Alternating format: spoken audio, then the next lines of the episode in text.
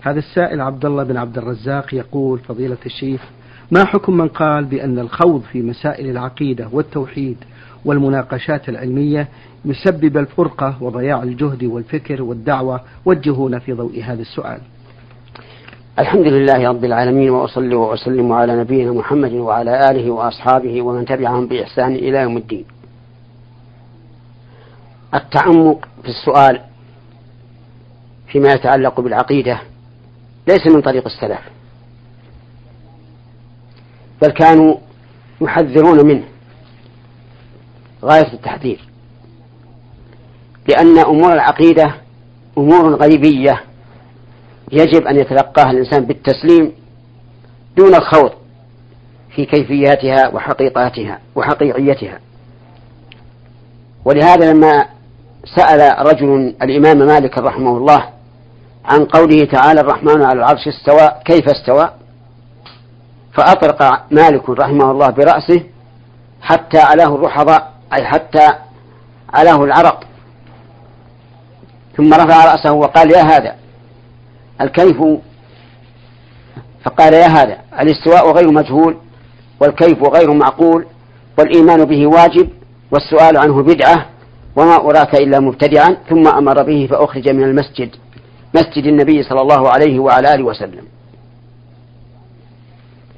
وأما البحث عن معاني أسماء الله تعالى وصفاته وإثباتها على الوجه اللائق به جل وعلا من غير تكييف ولا تمثيل فهذا حق. وهذا منهج السلف الصالح رضي الله عنهم. هذه هي القاعدة والجادة فيما يتعلق في العقيدة. ولكن إذا ابتليت بشخص أرغمك على أن تبحث معه وله اصطلاحات خاصة فعليك أن تبين الحق وأن لا تسكت أو تسكته. اللهم إلا إذا علمنا أنه معاند فلنا أن نسكته. حتى يعرف قدر نفسه. نعم. أحسن الله إليكم.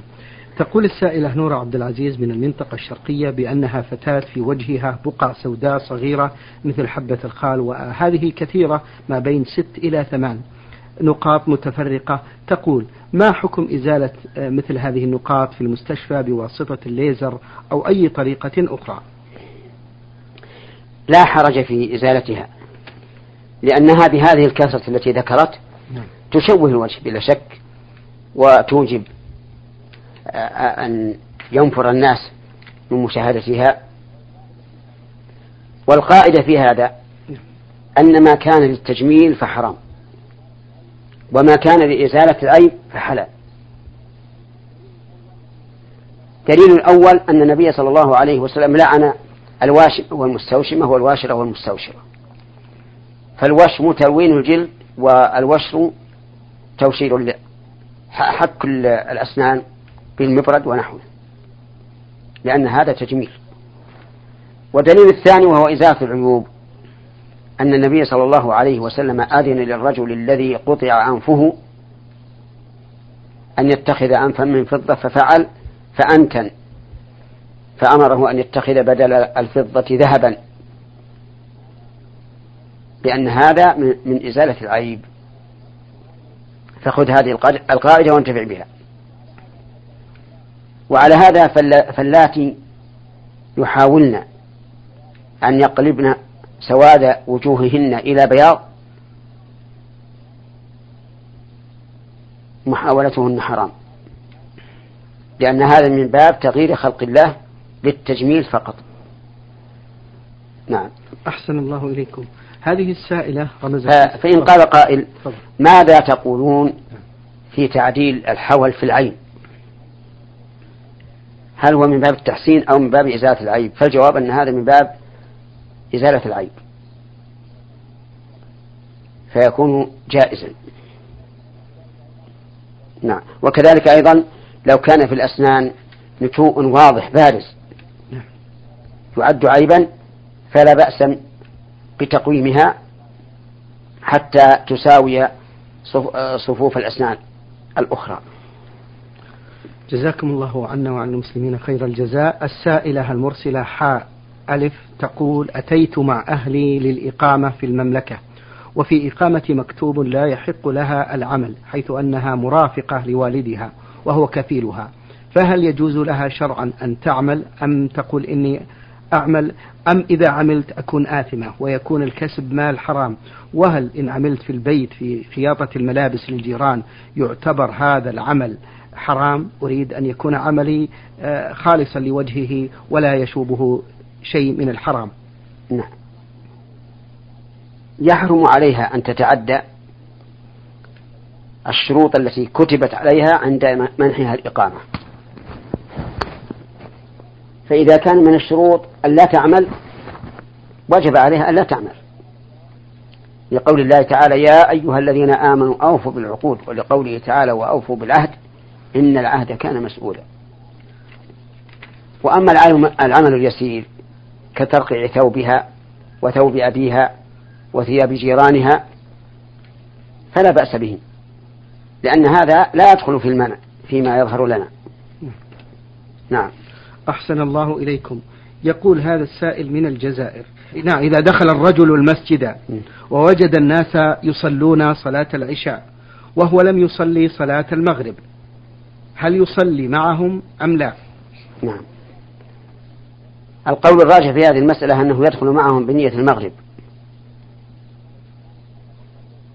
فإن كانت الركعة الأولى فاتت دخل معهم في الركعة الثانية وسلم معهم.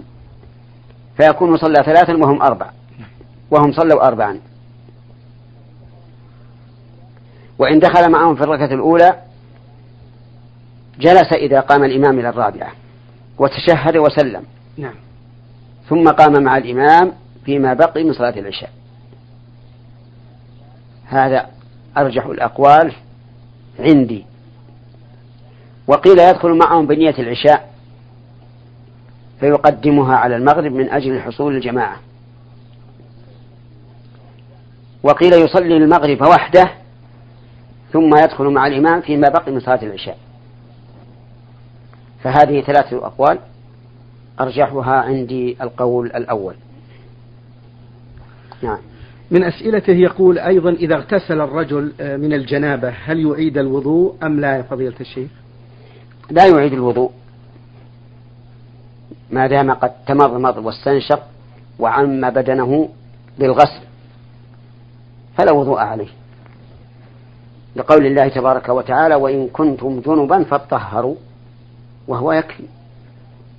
لأن الآية في سياق القيام إلى الصلاة. يا أيها الذين آمنوا إذا قمتم إلى الصلاة فاغسلوا وجوهكم وأيديكم إلى المرافق إلى قوله وإن كنتم جنبا فاطهروا فدل ذلك على أن تطهر الجنب أي غسله جميع بدنه كاف في رفع الجنابة. نعم. من أسئلة هذا السائل من الجزائر يقول فضيلة الشيخ ما هي الكيفية الصحيحة لذبح الأضحية؟ الكيفية الصحيحة إذا كان إذا كانت الأضحية من الغنم نعم. الضأن والمعز أن يضجعها على الجانب الأيسر. ويضع رجله على رقبتها ويمسك بيده اليسرى رأسها حتى يتبين الحلقوم. ثم يمر السكين على الحلقوم والودجين والمري بقوة. فينهق الدم. ويقول عند الذبح. بسم الله والله أكبر. اللهم هذا منك ولك. اللهم هذه عني وعن أهل بيتي أما غير الأضحية فيفعل فيها هكذا لكنه يقول عند الذبح قبل أن يذبح. يقول بسم الله والله أكبر فقط. نعم. أحسن الله إليكم.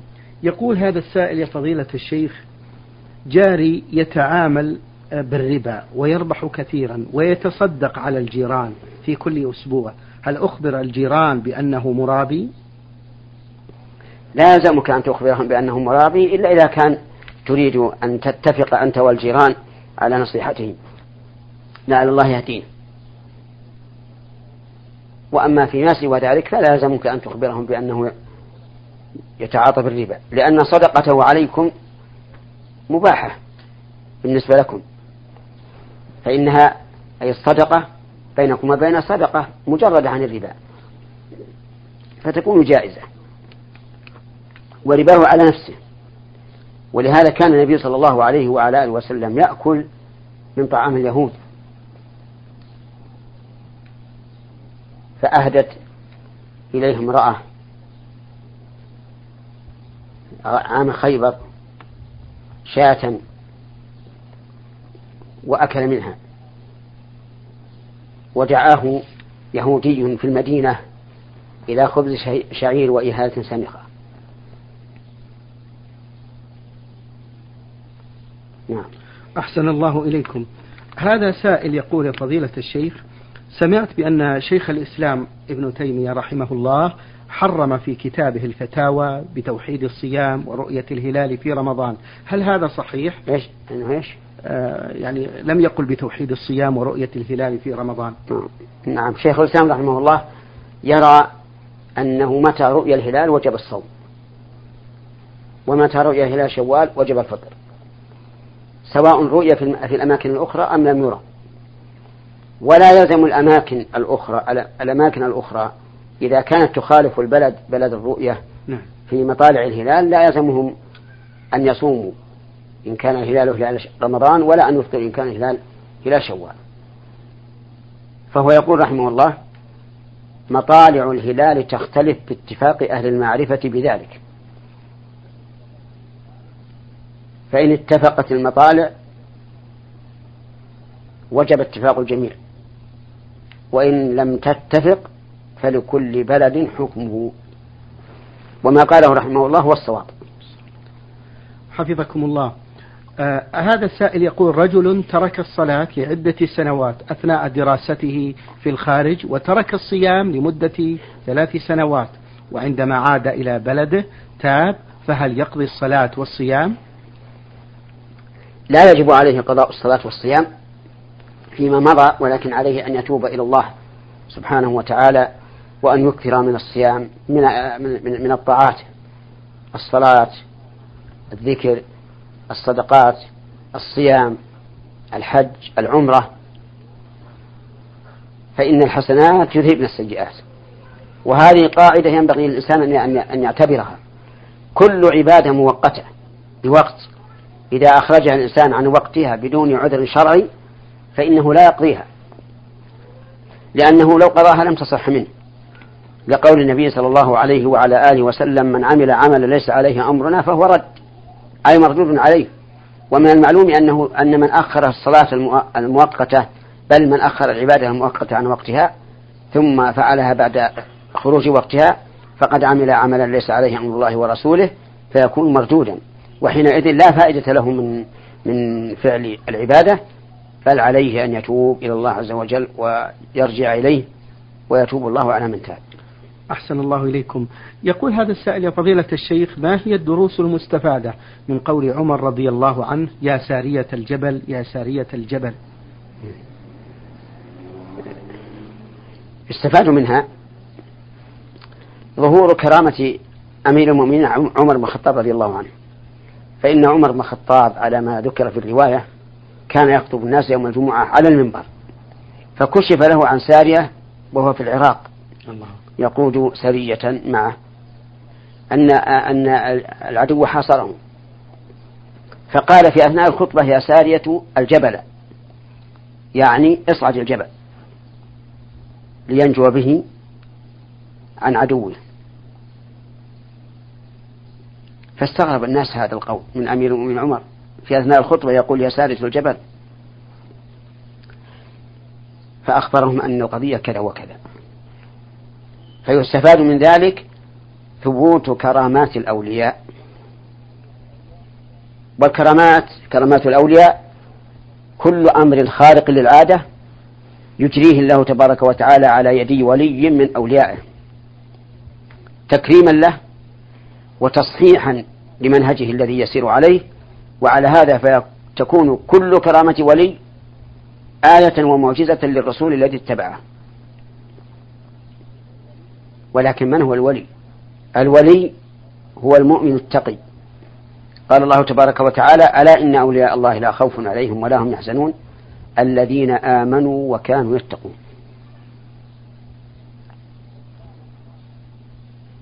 والكرامة قد تكون لتخليص الولي من شدة وقد تكون إعزازا لما يدعو إليه من دين الله من شدة أخرى آه، من جهة أخرى. ويستفاد من القصة قصة السابهة أن الإنسان قائد الجيش يجب عليه أن يفعل ما يرى أنه أسلم وأصلح للجيش. فإذا حاصره العدو وليس له به طاقة فليلجأ إلى معاد. مغارات أو جبال رفيعة يسيطر منها على عدوه ويتقي شر عدوه. ويستفاد من ذلك أيضا أن الخليفة هو القائد الأعلى للجيش لأنه وجه أمره إلى قائد الجيش وهو كذلك ويستفاد من هذا أيضا أن الخبر إذا وصل إلى المخبر بأي طريق ثبت حكمه. في وقتنا الحالي قد لا تأتى هذه الكرامة لكل إنسان لكن الله أبدل عباده بشيء مشابه وهو الاتصال الهاتفي. وكاميرا الفيديو والفواكس فإنها توصل الأخبار إلى إلى المقصود بكل سهولة والحمد لله. أحسن الله إليكم وبارك فيكم. آه هذا سائل يقول يا فضيلة الشيخ هل للمرأة أن تزوج نفسها من رجل صالح إذا كان والدها سيء الخلق ولا يريد لها الخير؟ ليس لها أن تزوج نفسها. كقول النبي صلى الله عليه وعلى آله وسلم لا نكاح إلا بولي. وعلى وليها أن يزوجها إذا كان الخاطب كفءا في دينه وخلقه ورضيته. فإن امتنع انتقلت الولاية إلى من يليه من الأولياء. فإذا امتنع الأب من تزويج ابنته خاطبا كفءا في دينه وخلقه وقد رضيته. انتقلت الولاية إلى أبنائها إن كان لها أبناء. فإن لم يكن لها أبناء فلإخوانها. الأشقة أو لأب. فإن لم يكن لها إخوان فلأعمامها. الأشقة أو لأب. فإن لم يكن لها فإلى المعتق. إن كانت إن كانت رقيقة فأعتقت. فإن لم يكن فإلى الحاكم وهو القاضي. وكذلك إن كانوا موجودين وأبوا أن يزوجوا فإنها تنتقل إلى الحاكم. نعم. حفظكم الله. هذا سائل يقول ما قصة الجذع الذي كان يخطب عليه الرسول صلى الله عليه وسلم؟ فلما تركه الرسول صلى الله عليه وسلم لفترة صار له صوت أو حنين. قصته كما كما روى السائل. أن الرسول صلى الله عليه وعلى آله وسلم كان يخطب إلى جذع نخلة فلما صنع له المنبر وهو أعواد من خشب لها درج صنع من أثر الغابة. تركه النبي صلى الله عليه وعلى آله وسلم وخطب على المنبر. فجعل هذا الجذع يحن كحنين العشاء على أولادها. فنزل النبي صلى الله عليه وسلم من المنبر وجعل يسكته. فسكت. نعم. وهذه آية من آيات الرسول صلى الله عليه وسلم وليست هذه أكبر آية ولا آخر آية ولا أول آية. يقول هذا السائل ألف ألف من الرياض ما هو الشيء الذي ينفع الميت بعد موته ويكون جاري له إلى يوم القيامة؟ هل هي ويكون إيش؟ ويكون جاري له إلى يوم القيامة. هل هي الكتب الشرعية أو الماء السبيل؟ وما المقصود بالصدقة الجارية؟ آه، أما قول السائل إلى يوم القيامة فهذا لا يمكن لأحد أن يجزم به. فالأعيان مهما كانت لا يمكن للإنسان أن يجزم ببقائها إلى يوم القيامة.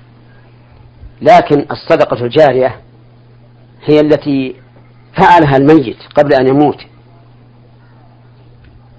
والمراد الشيء الثابت كالمساجد والمدارس والكتب ومساكن الفقراء وما أشبه ذلك.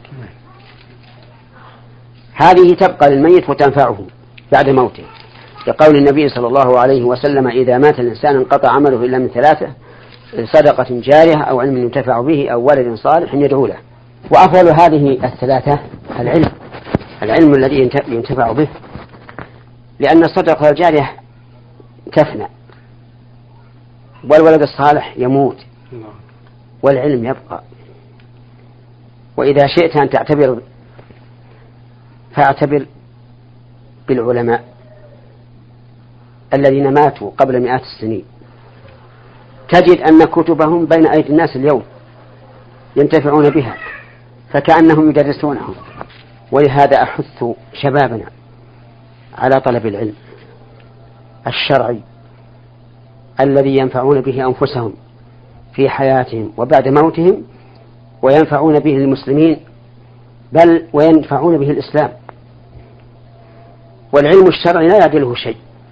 العلم الشرعي يعني تعلم العلم الشرعي أفضل من الجهاد في سبيل الله. لأن الأمة تحتاج إليه في جميع ميادين الحياة أي تحتاج إلى العلم والجهاد دفاع عن الإسلام وينتفع به في جهة الجهاد فقط وربما يكون الانتفاع به عاما لكنه ليس كالعلم. قال الإمام أحمد بن حنبل رحمه الله العلم لا يعدله شيء لمن صحت نيته. فقال لا يعدله شيء وهو إمام أهل السنة المحدث الفقيه. يقول لا يعدله شيء. إنني أحث الشباب على تعلم العلم الشرعي. المأخوذ من كتاب الله المأخوذ من كتاب الله وسنة رسوله صلى الله عليه وعلى آله وسلم. مع الاستعانة بذلك مع الاستعانة على ذلك بكلام أهل العلم السابقين الذين أفنوا أعمارهم بالبحث والتنقيب في المسائل والدلائل. نعم. أحسن الله إليكم يا شيخ. يقول السائل في هذا السؤال السائلة تقول ما حكم رفع الإصبع في التشهد بعد الوضوء مع المداومة على ذلك؟ لا أعلم له أصلا وإنما مشروع لمن انتهى من الوضوء أن يقول أشهد أن لا إله إلا الله وحده لا شريك له وأشهد أن محمدا عبده ورسوله. اللهم اجعلني من التوابين واجعلني من المتطهرين. وكفاية. تقول السائلة في الحديث بأن الرجل تصلي عليه الملائكة إذا قعد يذكر الله في مصلاه ما لم يحدث كما في الحديث. فإذا اضطر للقيام لفتح باب أو رد على هاتف أو غيره فهل يمكنه العودة إلى مقعده ومتابعة الذكر فتصلي عليه الملائكة؟ المراد بالحديث فيما أشرت إليه نعم. في الرجل يتوضأ في بيته ويسبغ الوضوء ويخرج إلى المسجد لا يخرجه إلا الصلاة فإنه لا يخطو خطوة إلا رفع الله له بها درجة وحط عنه بها خطيئة. فإذا صلى لم تزل الملائكة تصلي عليه ما دام في مصلاه. تقول اللهم صل عليه اللهم اغفر له اللهم ارحمه. وليس كل إنسان صلى وجلس في مصلاه ولو في البيت يحصل له هذا الثواب. وعلى هذا فلا يرد ما ذكرت المرأة السائلة من فتح الباب ومكالمة الهاتف وما أشبه تقول السائلة فضيلة الشيخ بالنسبة للرباط بين الصلاتين إذا قعدت المرأة في المصلى وكان حولها أبناؤها يحادثونها في أمور الدنيا تقول وأنا أذكر الله تارة وأخاطبهن بناتي تارة أخرى فهل يصح الرباط بهذا الشكل؟ نعم الظاهر أن هذا داخل في قوله صلى الله عليه وسلم انتظار الصلاة بعد الصلاة من الرباط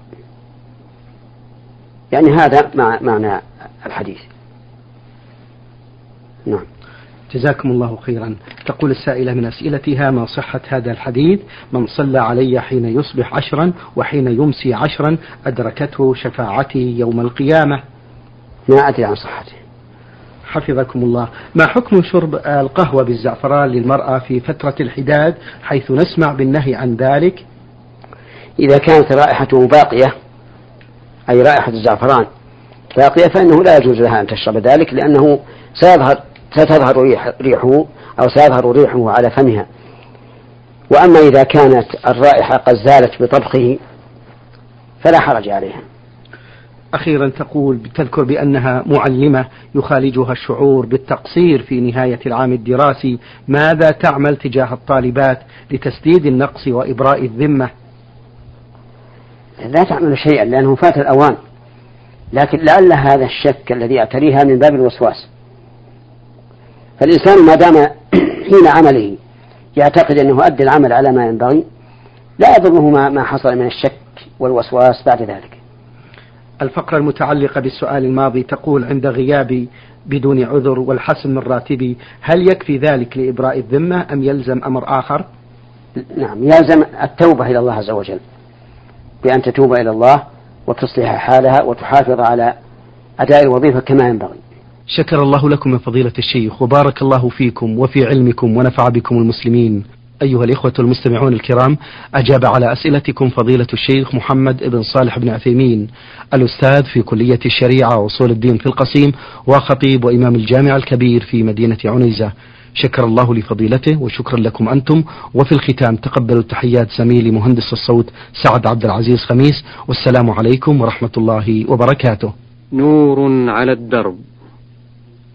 برنامج يومي يجيب فيه أصحاب الفضيلة العلماء على أسئلة المستمعين. البرنامج من تقديم وتنفيذ عبد الكريم بن صالح المقرن